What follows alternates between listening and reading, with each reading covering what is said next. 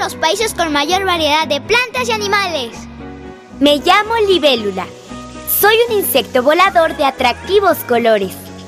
Siempre estoy cerca del agua, ya que ahí pongo mis huevecillos. Desde chiquita, cuando soy larva, en el agua soy una feroz depredadora. De adulto, me alimento de tiernas moscas y mosquitos que agarro en mis vuelos acrobáticos.